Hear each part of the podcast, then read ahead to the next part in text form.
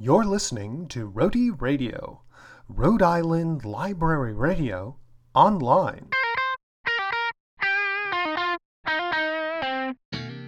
Welcome to New and Notable Books, brought to you by Warwick Public Library. Hi, this is Christine, one of the children's librarians at the Warwick Public Library. November is Native American Heritage Month, and for three weeks, I am highlighting a variety of wonderful children's and teen books that explore the traditions, culture, and experience of Indigenous peoples past and present. All of the books I mention are written by and feature Indigenous peoples. I have tried my best to properly pronounce all names. This week, I'm going to share four chapter books for elementary and middle grade readers, grades 4 to 7. The first title is I Can Make This Promise by Christine Day. 12 year old Edie has always known that she is half Native American and that her mother was adopted by a white couple. So, no matter how curious she might be about her Native American heritage, Edie is sure her family doesn't have any answers. Until the day she and her friends discover a box hidden in the attic. A box full of letters signed Love Edith and old photos of a woman who looks just like her. Suddenly, Edie has a host of new questions about this woman who shares her name. Could she belong to the native family that Edie never knew about? But if her mom and dad have kept this secret from her all her life, how can she possibly trust them to tell her the truth now? Next is Michael Hutchinson's The Case of Windy Lake, the first book in the Mighty Muskrats mystery series. Sam, Otter, Atim, and Chickadee are four inseparable cousins growing up on the Windy Lake First Nation in Canada.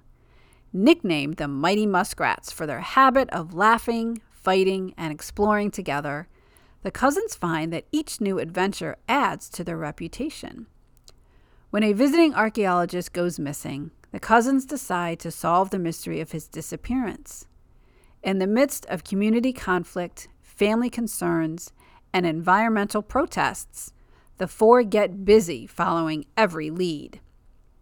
From their base of operations in a fort made out of an old school bus, the mighty muskrats won't let anything stop them from solving their case. Indian No More by Charlene Willing McManis is a historical novel set in the 1950s. Regina's family has always been Umpqua and living on the reservation is all she has ever known. Her biggest worry is that Sasquatch may actually exist out in the forest. When her tribe is legally terminated by the federal government and her family must relocate from Oregon to Los Angeles, she encounters a whole new world of childhood fun and antics in her neighborhood. But also, for the first time in her life, comes face to face with the viciousness of racism personally and toward her new friends. Left with an empty sense of who exactly she is, Regina embarks on a quest to understand her identity as she struggles to answer who is Regina Pettit? Is she Indian, American, or both? The last title is Joseph Marshall III's In the Footsteps of Crazy Horse. Jimmy McLean is a Lakota boy, though you wouldn't guess it by his name. He lives on the Rosebud Sioux Indian Reservation in South Dakota and wants nothing more than for the two bullies at school to stop teasing him about his fair hair and blue eyes. His life changes, however, when his grandfather, Niles High Eagle, takes him on a visionary journey in which they visit sites across the Great Plains important to the life of the great leader Crazy Horse. At each stop, his grandfather brings history to dramatic life with his accounts of battles and stories of Crazy Horse's integrity and commitment to providing for the weak and elderly in need.